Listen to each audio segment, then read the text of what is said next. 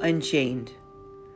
I gave up on myself gradually, unconsciously, by numbing the senses with things that caused me to block out all, because I didn't want to feel it until I grew and knew that doesn't work either anymore. So I sat in the uneasiness of a place between here and there until the day I stopped, started, and changed for no better reason than I didn't want to feel like crap at my own doing ever again.